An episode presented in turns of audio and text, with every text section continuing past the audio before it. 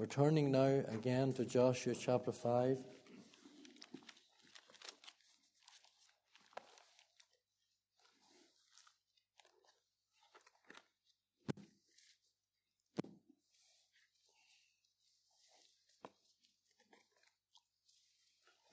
Joshua chapter 5.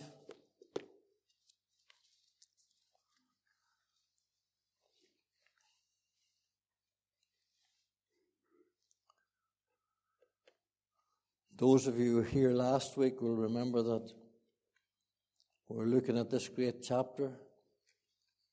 Uh, and the context here is that the children of Israel have crossed the Jordan under the leadership of Joshua and they set up their base camp or their headquarters at a place called Gilgal. Gilgal was about eight miles long and a couple of miles wide, and a couple of million people were gathered in, uh, packed into it. And they were overlooking the fortress of Jericho, mighty fortress. But before they could advance to take Jericho uh, and open up their way right into the land of Canaan, of milk and honey that God had promised to Abraham, they had things to do. And we saw what they had to do last week. And if you want to get a CD of it or watch it, you'll find out that there was a number of things that was very was a prerogative for them to do before they could advance. So they've come into the stage now where they're ready to advance in and claim and take their possessions. And we're at verse 13 of Joshua 5, verse 13. And it came to pass when Joshua was by Jericho that he lifted up his eyes and looked and behold, there stood a man over against him with a sword drawn in his hand. And Joshua went unto him and said unto him, Art thou for us or for our adversaries?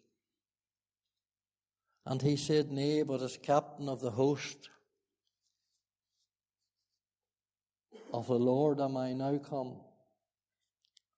And Joshua fell on his face to the earth and did worship, and said unto him, What saith my Lord unto his servant? And the captain of the Lord's host said unto Joshua, Loose thy shoes from off thy feet, for the place whereon thou standest is holy ground. And Joshua did so, and I love that wee phrase at the end, that's very important. The Holy Spirit made sure that that went in, and Joshua did so. May God bless to us the reading of His Word. As the two distraught and defeated disciples walked down the road to Emmaus on Resurrection Day. Mark's Gospel and Mark's account, he tells us that the Lord Jesus Christ appeared in another form. The rays were holding and they didn't know him. And they called him a stranger. They said, Art thou a stranger in Israel? Now, a few hours before that, Mary Magdalene went to the tomb and she saw him there, the first to see him. And she thought he was in, in the form, or he came in the form to her as a gardener. In Genesis chapter 18, Abram sat on the tent door at the heat of the day, and he lifted up his eyes and beheld, and he saw the dust rising and he ran to meet the same very Christ in a pre incarnate being. And Abram thought he was a traveler passing on the journey because they got him a meal, and those that were with him water. So the two on the road to Emmaus thought the Lord Jesus was a stranger. Mary thought he was the gardener. Abram thought he was the traveler, a traveler. Hagar, as we looked at one night not so long ago, he came in the form of the savior. He came to Jacob in the form of a wrestler. He came to Elijah in the form of a provider. And he came to Joshua here in the form of a soldier, commander, the captain of the army of hosts. So I want you to think of that tonight the pre incarnate, some of the pre incarnate appearances of the Savior. He came in other forms. Sometimes the Lord comes to us in other forms. And many times we don't know. Many times, and as the angels come round his people and the children, and many times we don't know. And sometimes after on, afterwards we do know. But whether we know or not, he can come in another form. He can come in the form of sickness. He can come in the form of an accident. He can come in forms that you would never think that is him. None of these ones thought it. But he was there in another form. But it would be amiss of me to go on to do what I'm going to do tonight to say that the greatest of all and the most mysterious and miraculous of all was not a pre incarnate experience, or appearance. It was an incarnate experience as the baby. Unto us a child is born. Came as a baby, spans length, to Bethlehem's manger. Now, the great physician, the one that we are dealing with these lights in the, in the valleys, the great physician remembers our frame and he knows that we are dust. And he diagnoses every ailment different. And therefore he prescribes the medicine different. Because medicine has to be prescribed according to the need. Hagar, the pregnant, shamefully abused, single mother on the run going down into Egypt, didn't need any more jags of the sword. She had been wounded enough in the house of her friends. Elijah, on the verge of suicide under the juniper tree, didn't need a jag of the sword. Maybe if I would have been there, I might have said, Get up and go and start praying again. But that's not what he needed. But the Lord knew what he needed. He knew he needed love and he needed food and, and he needed compassion.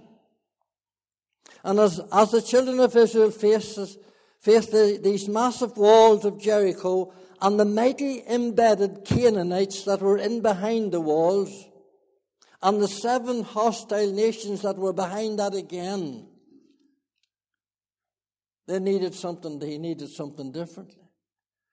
Because you see that these nations were obstructing the egress and the progress of the children of Israel to obtain, obtain their possessions. They were preventing, if Jericho could be moving the Canaanites and the walls down, then it'll open, it'll open up into the rest of the battlefield. They had to come out of the way first. So they were preventing the uh, entrance in. And the only answer the only cure, the only answer that the Lord has for these people is the sword.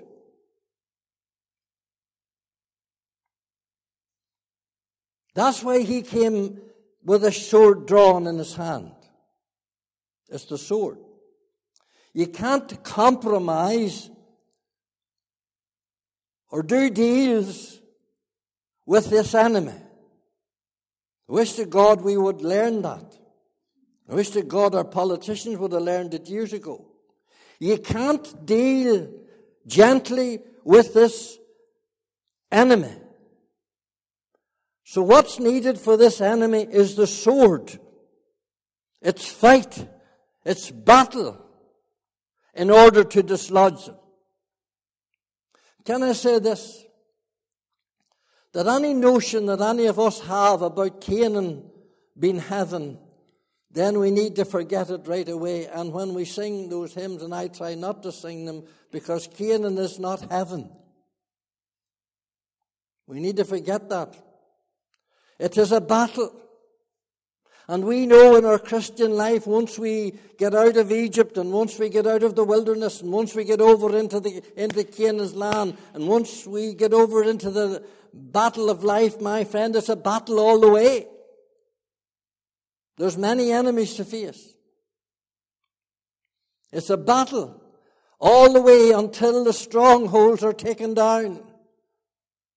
And the enemy has so many strongholds in our life, and so we, as the children of God, must fight and wrestle. We wrestle not against flesh and blood, but principalities and powers. And He has given us the weapons to do that, and we need to make sure that we, that we keep in battle, keep fighting. Because there was no victory given here until David wiped out the Jebusites and took over Jerusalem. There was no victory given here till he, till he held the ark up in Jerusalem and until Solomon took the land. And mind you, Solomon took most of all the land. And if we are going to enter into what God has for us, and if we are going to possess our possessions, and if we're going to take the spiritual corn and the milk and the wine and the honey and the victory and the blessing that we're supposed to have and should have as we journey towards heaven, my friend, we have to fight for it. If we're going to raise the banner that we're hearing about, the banner of truth, and raise it and hold it high, we have to march in behind it and face the enemy. The battle lines are drawn here. Gilgal faces Jericho. Light faces darkness. Good faces evil. The world, the flesh, and the devil is a threefold enemy of the people of God. And we all know that, and we should know it. And see, so, so many young people or other people come to the Lord and they put up their hand and they get saved and well saved, some of them, there's no doubt about it. But when they get into the, in a wee bit and the battle comes, they're not able for it. So tonight I want to make sure that we get victory as we look at this story. Victory in the vanity. The world, the flesh, and the devil. The world is the external foe. The flesh is the internal foe. The devil is the, is the infernal foe. Those are the foes that we must face, and we must face them, and we must realize that every day it is a battle to maintain and sustain our Christian life and to march on in to what God has for us day by day. You see, if the devil can't drive them back over the Jordan, and he can't do that, and if he can't drive them back into the wilderness, and he can't do that, and if he can't drive them back into Egypt, and he certainly can't do that, he'll keep them shut up in Gilgal. He'll keep them where we were looking at last, last Sunday. He'll keep them, had the Passover, he'll keep them breaking the bread, and he'll keep them singing the hymns, and he'll keep the whole thing going on as long as they don't try to take territory. Now, hear what I'm saying tonight. As long as we don't, as long as we don't move into, he doesn't mind them sitting on in the seats in the church and singing and breaking bread. The devil doesn't mind that very much.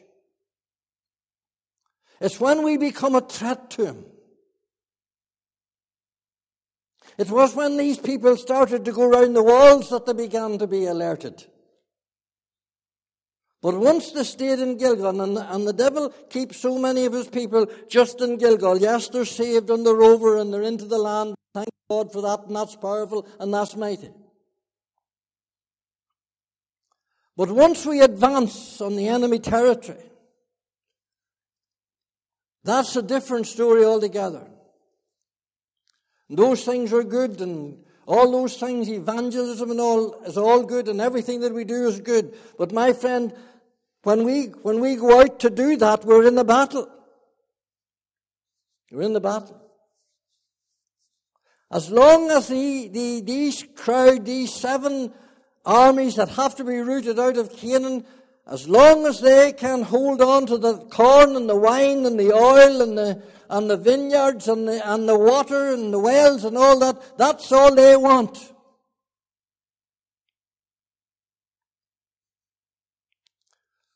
But when we come in to take what we should have and what belongs to us, you'll know whether there's an enemy or not then. When we were over in the Isle of Lewis, Pat and I, many years ago, we spent a couple of wonderful days with Caldwell Dara's father in law, Paddy, who saved in the revival and we met many people that were saved in that revival 30 years ago. And old Paddy said to me one night at a house meeting, or down to one or two o'clock in the morning, old, when we were taking a cup of tea, old Paddy said to me, he says, Always remember this. He says, You remember when Paul was hit in the storm in the Adriatic? And they were shipwrecked and they landed on the island of Malta. It was winter time. It was raining and it was cold. And they went out to gather sticks to light a fire to keep themselves warm. And Paul gathered a stick or a bundle of sticks and he brought the sticks in and he, Paul uh, was like the rest of the men. He was doing his bit. He was lead, lead he was, he was a leader. Joshua was a leader here. He wasn't sitting back while the other men were doing the work for him. But anyway, he gathered these bundles of sticks and he brought them in and he put them in the fire. And as soon as he hit the, hit the fire, a viper came out and rested on his arm. And all, all those pagans around him thought he should have died because a viper hit him on the arm. But old Paddy said this. He says that old viper would have been lying in that wood for, wood for weeks and maybe months and it was comfortable enough, and it was warm enough, and it was eating, and it was getting on, and it was getting on the bed. But once a bit of fire got round him, see what he was saying? Once a bit of heat got round him, he was roused. And once we go into the devil's territory, we arouse him, and we will arouse him when we're going over into the school this week that's coming. And you remember that we will arouse the devil, so watch your back. Because there's many places, I'm not saying this boasting, there's not many places taking on and advertising what we're going to do in the next couple of weeks. We need men to believe that God is able and God is going to revive and He's going to do a new thing. And we need not to be pushed back or lectured by the devil. So once the fire got round, once the, once the, once the fire got round this boy and he got discomforted, he, he jumped out. And who did he light on? He lit on Paul. He lit on his hand. And the devil will always strike the hand. To strike a hand speaks of work. And boy, if he can speak, he, he can hit the elders here and he can hit the leaders here, I'll tell you, he'll hit them. Now, before I go on to show you how Joshua and his people got the victory and how we can get it, I want to apply this scene a moment evangelically. Because remember this, Joshua and the great army had the promises from God that they would have victory and blessing. And the land was a gift to them. It was a gift them. If you look at chapter 6 and verse 2, you'll see this. And the Lord said unto Joshua, I have given into thine hand Jericho, and the king thereof, and the mighty men of valor. These were no Mickey Mouse boys, Boy Scouts that are in behind this wall, let me tell you. A mighty men of valor. But he says, I have given it into your hand. It was a gift from God. The land was a gift from God. But even though it was a gift from God, they still had to fight for it. Boy, there's so much in this. So much. Remember the promises that he had? Let me tell you some of the promises that Joshua had. Be strong and of good courage. Go in and possess it. Be not afraid. I will not fail thee. I will not forsake thee.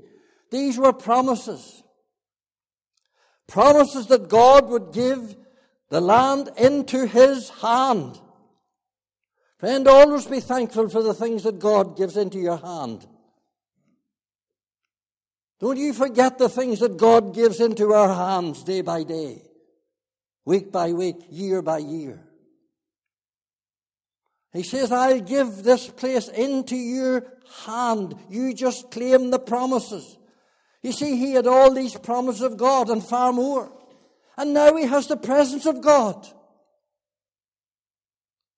The Lord himself is with him. The pre incarnate Christ is standing beside him. He has the presence of God. He has the promise of God. He has the power of God. He has the sword in his hand. The quick and powerful, sharp, two edged sword. We have this sword tonight and it's powerful. Oh my, how many of God's people have backed off. And they've lost the promise, they've forgot the promises, and they know little about the presence and less about the power. It's very sad today that our evangelical church is a bit like this powerless. Like the fellow with the axe head in Elisha, borrowed the axe, he was whacking at it, and the head come off it and went into the Jordan. He would have whacked away a time or two. He'd have been a busy boy. He'd been whacked away once or twice anyway without the head on it, but there was no power.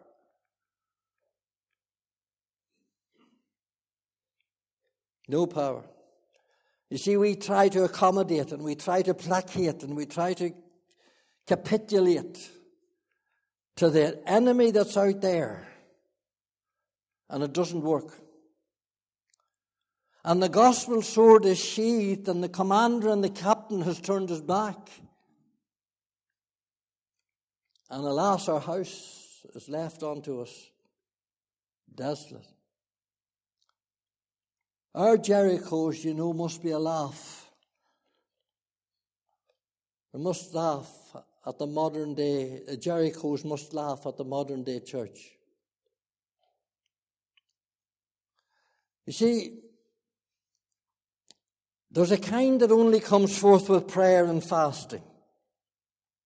We we know that from the Lord's word. Let me say what A.W. Pink says about the Canaanites, and those are the ones that were behind the wall, thousands of them.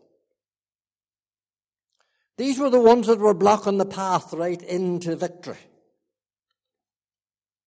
What do you hear what A.W. Pink says about the Canaanites? He says they were infested with demonology, wicked spirits, witchcraft, necromony, calling up the dead, diviners and charms. The only language for the devil, my friend, is the sword. The only language for these boys and the only language for the enemy out there tonight is the power of the gospel and the sword of the gospel and the power of the word of God preached in power. Otherwise, we'll never dislodge the enemy. We had a taste of this here on Sunday night. So those of you know know that the number of people come in on Sunday night and uh, didn't upset the meeting at all, but there were great need. They were in great need. And Eric Stewart and I brought two of them up to the back. They wanted to talk to us. One fellow very close to the kingdom. But there's another man, and he said that he was possessed with demons. So I didn't know whether he was true or whether he wasn't, but we, I stood up in the middle of them and I read the scriptures and I prayed. And when I was praying, this boy let oaths and curses out of him that I hardly ever heard. He was rightly, he had demons in one boy. Now we prayed with him and we talked to him and we done our best with him, but we didn't dislodge the demons. Whether that is a failure on our behalf or whether it's not, I don't know. But that's what we were up against in there on Sunday night. This kind, this kind only comes forth with prayer and fasting, Jesus said. So don't you be fooling about with demons if you're not in a praying ground with God. That's all I say, also all I say to you. There's a word evangelical, there's an, a word for the evangelical church here that we need to make sure that we go into battle with the word, with the sword, with the blood, with the cross. But there's also a word prophetically here for the nations of Israel. The drawn sword will always be the answer to Israel's enemies. And I'm glad to hear, and I believe it's going to be true, that Netanyahu is getting in again in Israel. I'm glad to hear that. Because if Jericho, the Jericho and the West Bank, and that's going to be taken, it'll not be taken only by the sword. They'll never drive out, you'll never drive out these sworn enemies of Israel any other way. It has to fight. These Palestinians are the descendants of uh, this coalition of seven nations. And the only language they know is the language of the sword. But they're going to be wiped out, and the Lord's going to come back, and the Lord's going to take the land, and the Lord's going to capture them, and He's going to destroy them at Armageddon. The plaudits and the plaudits, the plaudits and the platitudes and the peace agreements haven't worked with them and won't work with them. 1978, the Camp David peace agreement failed. 1979, Anwar Sadat from Egypt assassinated him. 1993, the Oslo Agreement with Prime Minister Rabin. Peace, peace, when there was no peace. There's no peace agreements, no peace talks these days, and there hasn't been for years because you can't speak peace to them men, them people. Them people are the enemies of God and they'll have to be destroyed.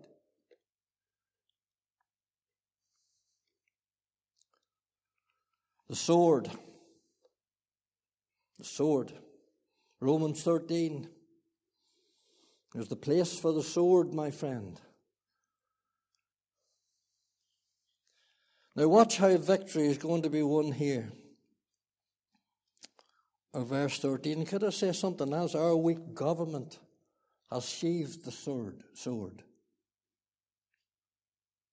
Sheathed the sword. And that last we're in the trouble that we're in tonight. But watch how victory come here in verse 13. And it came to pass when Joshua was by Jericho. Now let me say first of all, I see Joshua here as a balanced man balanced men. We need balanced doctrine today. We need balanced Christians today.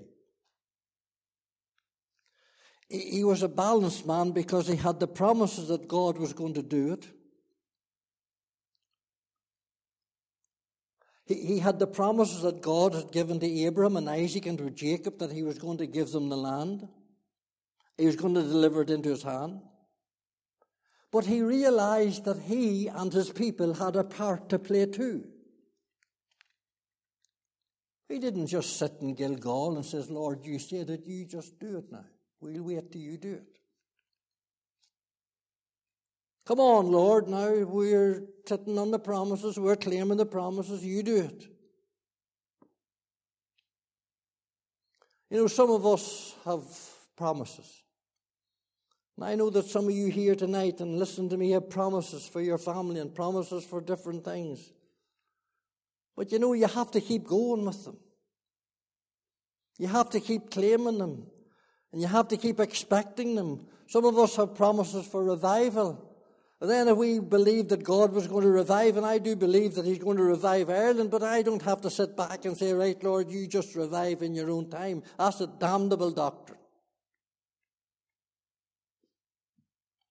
Either that we wouldn't be going into the school. Either that we wouldn't be praying on Saturday nights. Either that we wouldn't be crying for 34 years.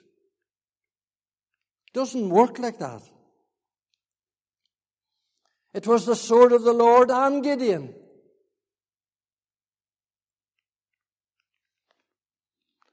And Gideon with the lamps and the pitchers to face the Amalekites. Joshua, his men, his trumpets, and march round and blow the trumpet and march round and round and round seven days round. They have to do something. They have to come down from Gilgal. They have to do and obey what God says for them to do. The fight is not theirs. The fight is the Lord's. Remember when they came to the grave of Lazarus? Remember Jesus said, Roll ye away the stone. Do you think he couldn't have rolled the stone away? Roll ye away. He'll not do things that we can do. Roll ye away the stone. And they rolled away the stone. And then he said, he said, Lazarus, come forth. They couldn't say that, but he could, and he did say it, and he did do it. But then they, he said to them, Loose them and let them go. He didn't loose them. We need to do what we are supposed to do and let the Lord do what He's supposed to do. Joshua here is a balanced man. He's a balanced man. And he moves out of the camp. He moves out from the camp. And he moves over towards Jericho. You see, he's moving out by faith. That's how the walls of Jericho come down, uh, Hebrews chapter 11, by faith. This man's moving out by faith on the word that the Lord has given down to the patriarchs and to himself.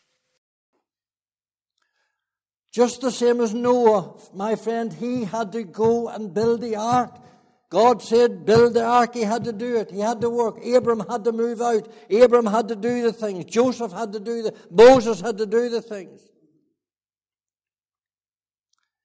He was a balanced man, this. And he was going to do his part. So he slips out of the camp and comes right up to the walls of Jericho. And I think this was at night, and I'm sure that he was on his own. In verse 13, you see this. He lifted up his eyes and he looked. He lifted up his eyes, so his eyes must have been down.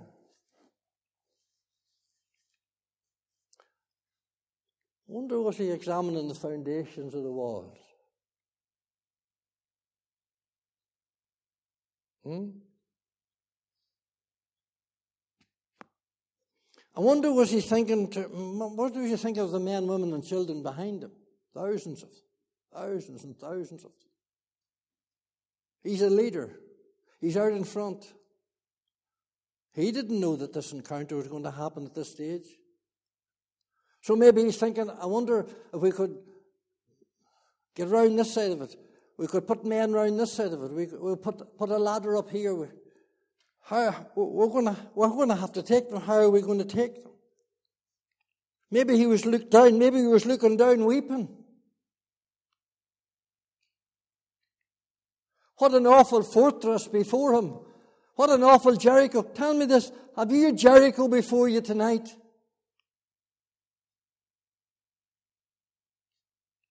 Is there walls and bars and gates tonight that you say, I can't do it? No, you can't. How, how are these men, women, and children going to fare? These are wicked, demonic, possessed people.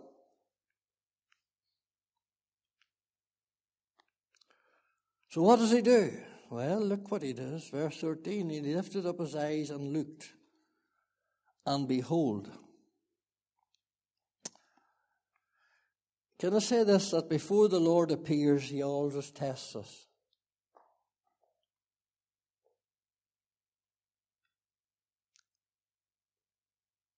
He'll bring us down to the very wire. And that's where Joshua is, in, in the valley. He's up against it and he can see the way out. even though this is promised.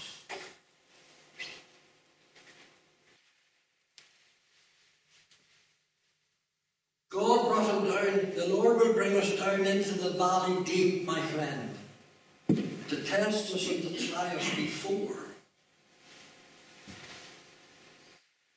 He will appear. It's before the dawn. Maybe it was when he saw this mighty fortress and these mighty walls and these mighty gates, and no end to the length of it. Maybe it was that his faith went down for a moment or two.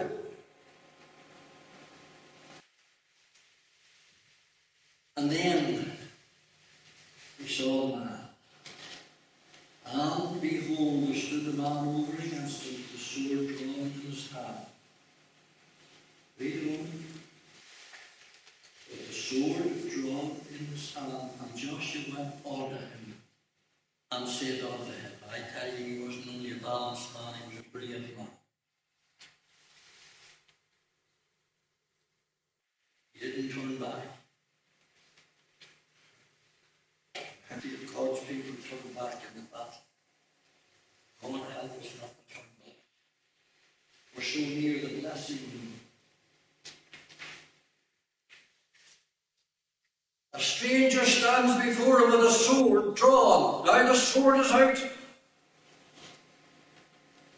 He hasn't come to cook a meal for him. He hasn't come to wrestle with him and Jacob. He's come as the commander, Isaiah 55. He has come as the captain, Hebrews. He has come as the commander and the captain of the hosts of Israel. The whole host of heaven is with him. Can you imagine that what he says? He says, and the, and the captain of the Lord host said unto Joshua, seraphims and cherubims and angels that no man can number. All heaven is with him. Like all heaven's with us tonight. What foe can stand against us tonight?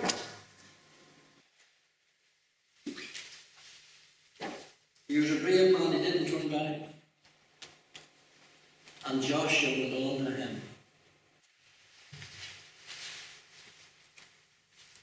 Oh, Fred, we mustn't run from our Jerichos. We must face them. We must face them. We must stand our ground. Here's another promise he got from this time. Fear not, Joshua, be strong and very courageous. Turn not to the right or to the left. And be of good courage. And be, don't be dismayed. Be not afraid. I wanted to leave that in that least.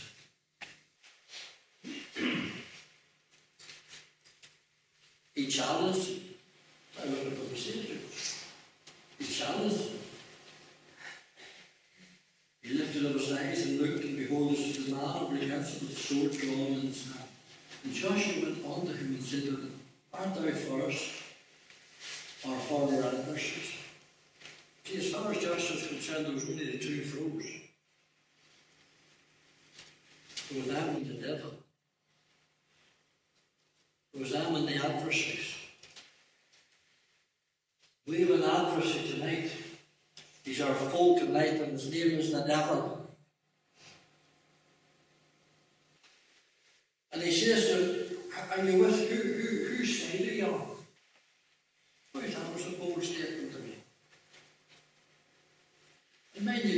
you, Joshua had a sword on him, but there's no more here than he so he faces this man. He says, against? I tell you, it takes courage and faith for a man to stand like that in an hour like that.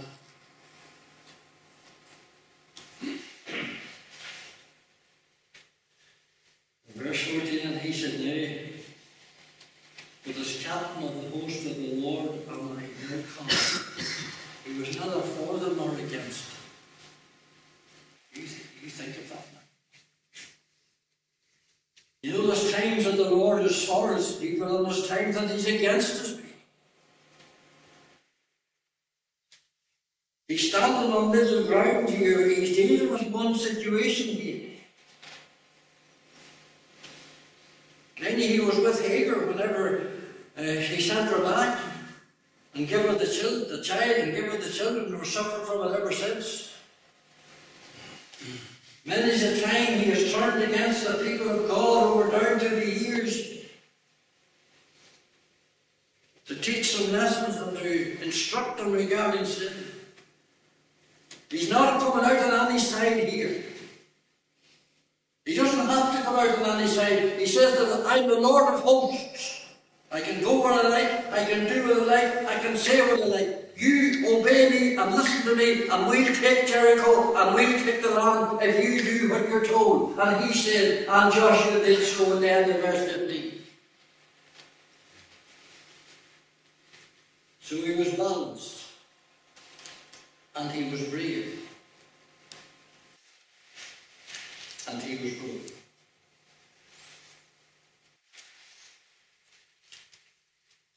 Joshua fell on his face, verse 14, to the earth.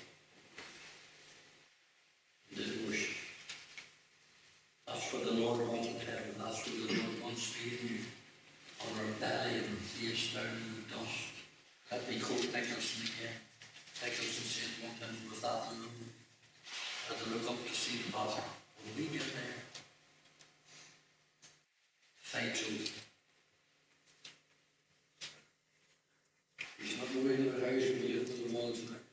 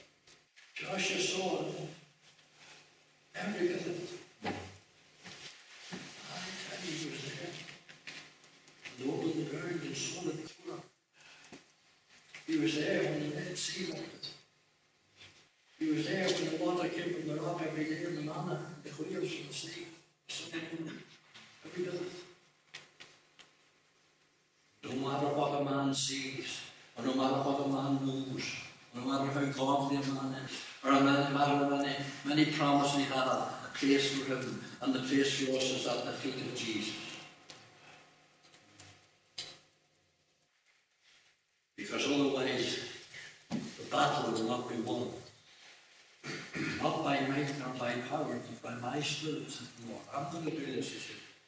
You just lie there I'm.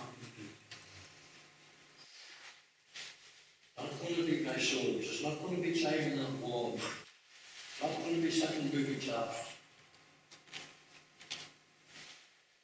I knew it, and he did it his way, a way that nobody would have ever expected.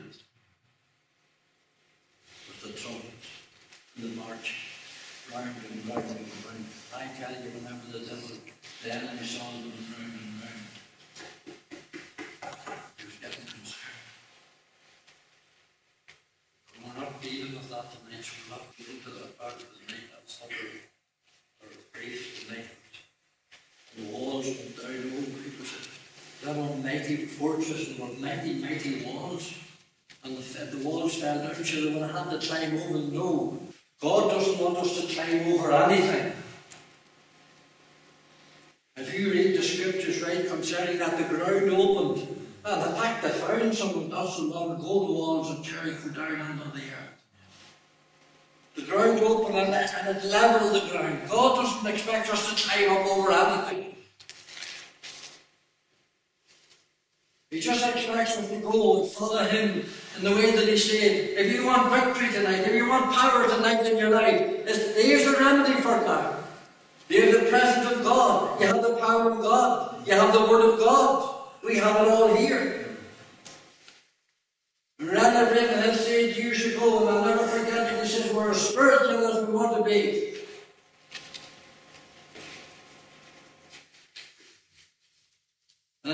Battled the night, and you're struggling night you've got to completely and utterly surrender to God and say, I'm done with this.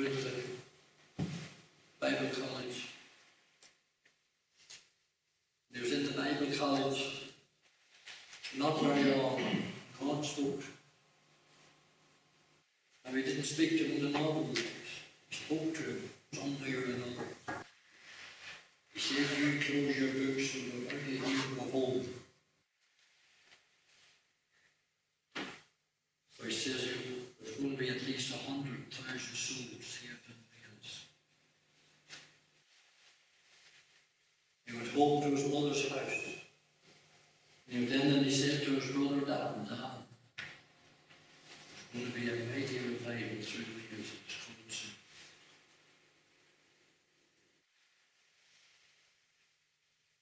The paranoids used to sleep together in one room at 2 o'clock or 2 3 o'clock in the morning every morning and go away to Evan Roberts. And he got out and he prayed at the side of the bed and the bed shook. The brothers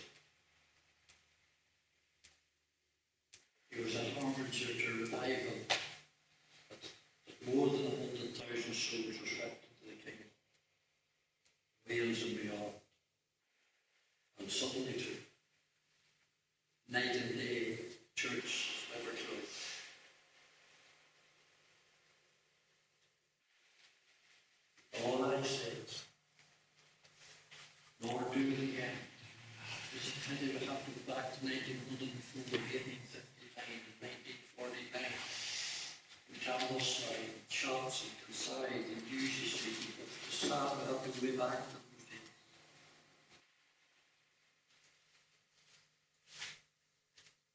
he